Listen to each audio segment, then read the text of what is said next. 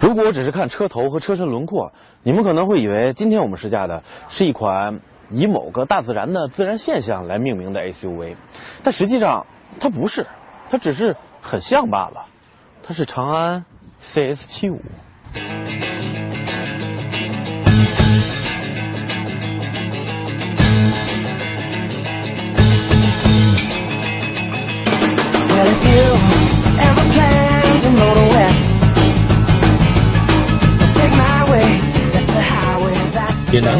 些人会看错，它的整个车头、进气格栅还有大灯，看起来都颇为熟悉，显得很阳刚，富有科技感。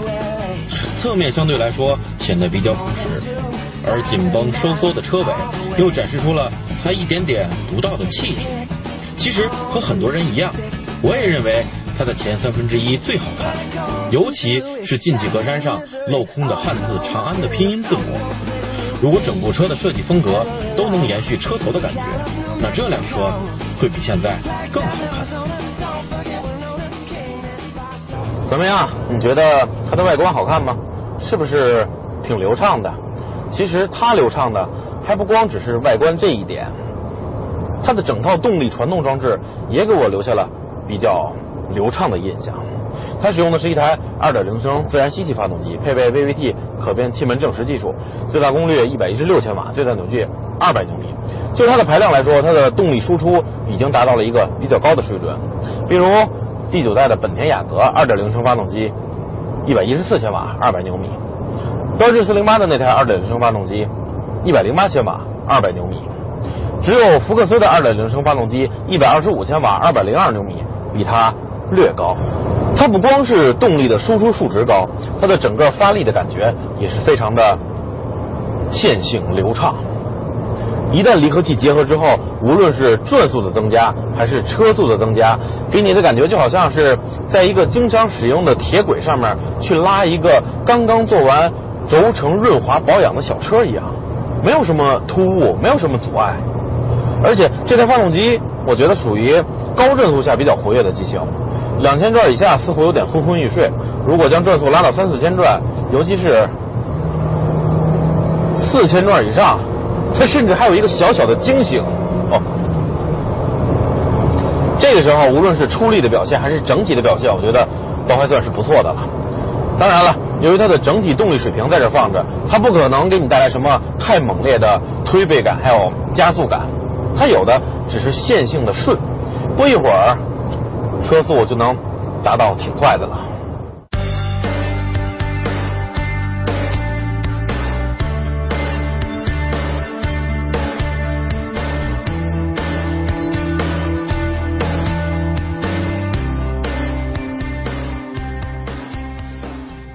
和之前试驾过的一些长安车型一样，这台发动机在高转速情况下也保持了一个比较好的稳定性。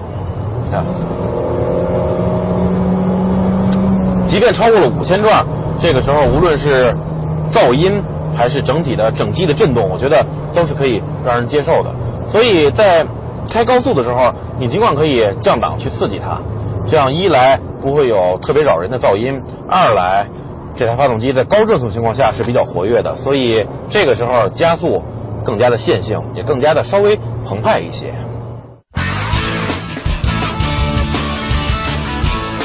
不过。和这台发动机匹配的变速箱，我觉得降低了驾驶的良好体验。松散，框量大，档位不清晰。如果它的整体手感再紧一些，档位再清晰一些的话，那么这辆车开起来还是挺有乐趣的。最起码让你感觉很舒服，是一种享受。还有它的离合器踏板位置结合点比较低，而且很突兀，也就是说。它只给你一段很短的离合踏板行程去感觉有没有结合，再加上发动机低转速情况下不是很活跃，所以如果掌握不好的话，这辆车起步的时候还是挺容易熄火的。还有一点，它的一档传动比比较大，而一档、二档两个传动比之间的差距又比较大，几乎达到了两倍。再加上它结合点比较突兀，低转速情况下发动机不活跃，所以这辆车如果你在静止起步的过程中，想要保持尽量的顺畅的话，还是需要多摸清它的脾气。如果离合掌握不好，从一档换二档之后，很可能车子就会前后顿挫。当然了，我说的这种顿挫和一旦离合结合之后，这个档位挂好之后那种出力的顺畅根本不是一回事儿。所以希望你们不要混淆，我并没有前后矛盾。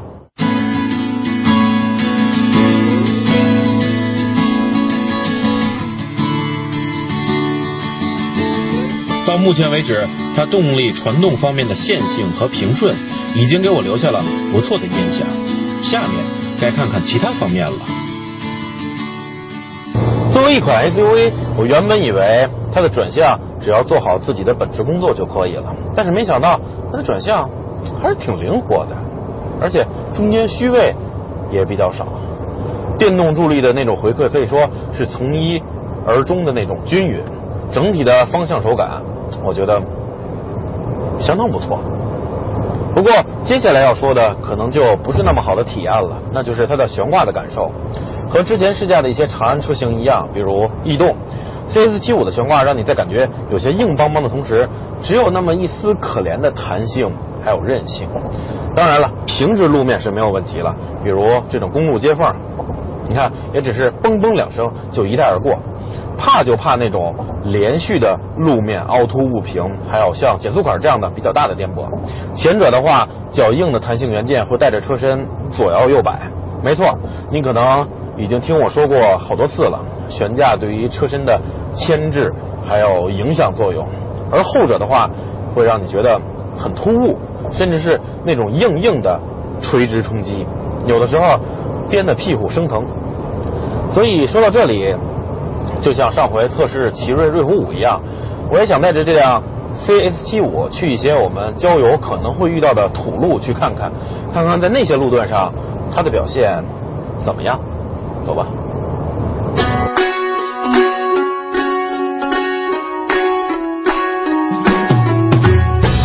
不过在走土路之前，我们先来看一看它的内饰和空间体验。相比于之前试驾的智尚以及逸动。我觉得 CS 七五的内饰算是新潮了一些，整体的线条布局时尚了不少。虽然中间也有按键，但比起智尚和逸动算是少了很多。整体的制作工艺已经达到甚至超过同级自主 ACUV 的水准。内饰我挺满意。而它的乘坐空间，我觉得前排还是可以的，只不过相对于我这种身材的人来说，显得稍微有那么一点点窄。嗯。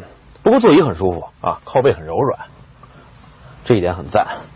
呃，再来看看它的储物空间，它的储物空间前面有一个带有防滑垫的储物槽，本是可以放挺多东西的，但是由于两边是镂空的，类似于保时捷卡宴那种那种扶手，所以无形中降低了它放东西的实用性。后面是一个一低一高的两个杯架，然后是一个储物盒，也是比较规矩的表现。其实相比于它的乘坐空间和储物空间来说，它给我印象最深刻的是它的配置。这辆2.0的手动顶配版，它都有这个 Eco 经济模式啊，ESP 电子稳定程序的关闭。这里呢还有这个 AUX 接口和 USB 接口的音响。这里还有这个 Auto Hold 自动驻车功能啊，我们都已经比较熟悉了。还有前排座椅加热。不光如此，虽然这辆车没有配备360度的环景式这个车外影像系统，但是看看啊，在你看不到的死角的位置，比如说右前轮的位置，它在这个右后视镜下方专门安放了一个摄像头，给你拍摄出来。我们来看看，摁一下这个按钮，哎，就出来了。而且不光如此，此时它前方的两个雷达，后方的四个雷达，这个都显示出来了啊，能够让你比较清楚的看到车子周围有没有你没有看到的障碍物。这是右后视镜下方的摄像头，我们再来看一下倒车可视的摄像头，啊，出来了，而且还有这种几种停车模式可以选择啊，有这个并排型的，有路边侧方型的，啊，挺方便的。而且无论是右后视镜下方的摄像头，还是倒车的摄像头，我觉得整体的清晰度还有色彩都能让你看得很清楚，挺不错的。看来咱们这个自主品牌的车型真是在这个配置上越来越丰富了。不光是这方面，它在安全方面，你看，除了正常的气囊位置之外，在这个 A 柱上、B 柱还有哦 C 柱上，是侧气帘，而且座椅的侧面还有侧面的安全气囊，整个将你老老实实的包裹在了一起。安全方面的配置可以说也很高啊。还有一点我要说的，那就是它的良心所在，哪里呢？这儿。哪里呢？其实说来也简单，就是这儿，两个液压支杆。你说有技术含量吗？没有。你说成本高吗？也不高。但是就是这两个液压支杆被我们的摄像老师群儿说是业界良心。来，群儿跟大家找打个招呼。为什么说是业界良心？只因为只有当你使用的时候，你才知道有这个液压支杆是多么方便。因为开车的话，不光是我们男性啊，也会有些老人或者说是啊女性。他们不能指望每一次打开发动机盖的时候，我们人都在他们旁边帮助他。他们也有自己外出的时候，这个时候怎么办？有液压支杆，他们就会非常的轻松。所以我很认同裘老师说的话，这是业界良心，而且它不是一个，还是两个。所以这一点，我们其他自主品牌的车型也可以学学。你说有技术含量吗？没有。成本高吗？也不高。但是安上的话，给人的印象会加很多分的。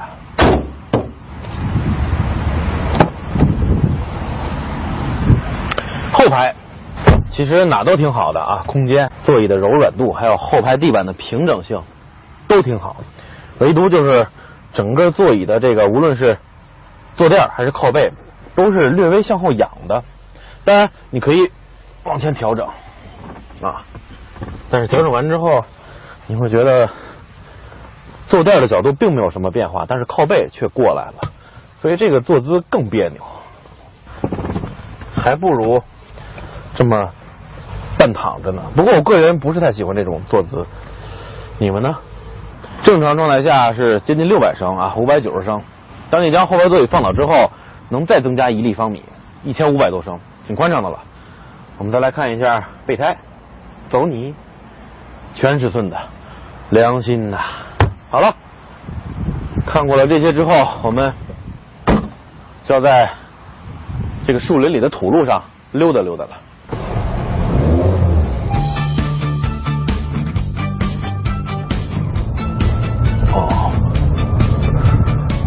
目前为止，这条稍微带点细碎石子的这个路段还算是比较平整。哦，我觉得我们得换一条路了，到比较颠簸的土路那儿，从这块左转。哦，刚一到了土路上，我就觉得似乎。有一些不对劲儿，你看，看，哇，它的这种颠簸就是我说的那种哇，对车身的控制不由分说。你看，晃起来没完了。哦，有的 SUV 在这种颠簸上会处理的比较好，车身会比较这个柔软的摆来摆去，但是它。似乎哦，